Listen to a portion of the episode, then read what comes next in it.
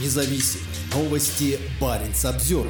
Вице-премьер предупреждает Осло. Права России на Шпицбергене не должны оспариваться. Сегодня за суверенитет нашей страны, за право людей говорить на русском языке наши бойцы проливают кровь, заявил Юрий Трутнев на заседании правительственной комиссии, посвященном ситуации на норвежском арктическом архипелаге. 13 февраля российский вице-премьер, курирующий Дальний Восток и Арктику, озвучил плохо завуалированную угрозу в отношении Норвегии за то, как она управляет архипелагом Шпицберген. На заседании правительственной комиссии по обеспечению российского присутствия на Шпицбергене Трутнев дал понять, что права России на норвежском архипелаге находятся под давлением. Никакие полученные Россией права и преимущества не должны быть уменьшены или ущемлены. Ни на один шаг назад мы с вами не имеем права, подчеркнул он в своем выступлении. Сегодня за суверенитет нашей страны, за право людей говорить на русском языке наши бойцы проливают кровь, добавил он, имея в виду войну в Украине. Словно сравнивая ситуацию на Шпицбергене с Восточной Украиной, вице-премьер заявил, что все это вопрос суверенитета. Я думаю, что к работе здесь в правительстве надо относиться так же, что работа здесь – это тоже борьба за наш суверенитет, борьба за права России и россиян, сказал он членам комиссии. Трутнев также высказался по поводу роли международного сотрудничества. Я думаю, все присутствующие хорошо понимают, что сейчас не самое лучшее время для развития международного сотрудничества. Скорее, человечество проходит этап углубления противоречий. На заседании присутствовало более 20 членов комиссии, в том числе Ильдар Неверов, руководитель государственного треста «Артикуголь». В мае 2023 года Неверов и «Артикуголь» совместно с местным российским генконсульством провели воинственные парады в поселках Баренцбург и Пирамида. В пирамиде в параде участвовали трактор и экскаватор, украшенные флагом так называемой Донецкой Народной Республики. Затем в том же году Неверов пригласил консервативного епископа Иакова и установил на сопке над пирамидой большой православный крест без разрешения норвежских властей. Трест Артик Уголь управляет угольной шахтой в Баренцбурге и самим поселком, в котором проживает около 400 человек. За время своего назначения главой Артик Угля в 2022 году Неверов серьезно встряхнул отношения с Норвегией и норвежской администрацией Шпицбергена. Более напористый подход Неверова и его команды совпал с передачей трестов в ведение Министерства по делам Дальнего Востока и Арктики. Это далеко не первая угроза России и Норвегии из-за политики в отношении Шпицбергена. Сторонники жесткой линии в Москве часто поднимают вопрос заполярного архипелага, а в 2020 году, когда отмечалось столетие договора о Шпицбергене, российский министр иностранных дел Сергей Лавров настаивал на проведении двусторонних консультаций с Осло по поводу управления островами. Отказ норвежского правительства сделать это вызвал целенаправленную очередную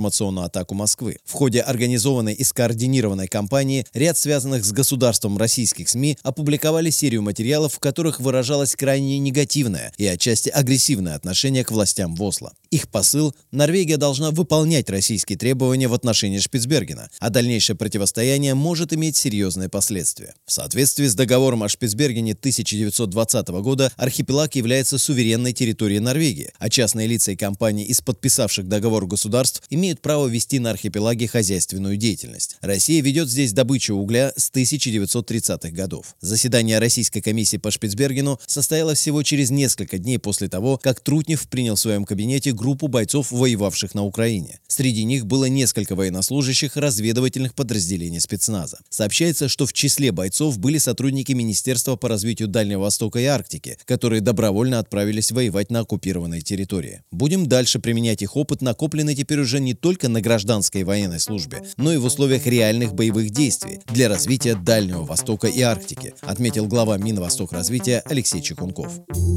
Парень Обзервер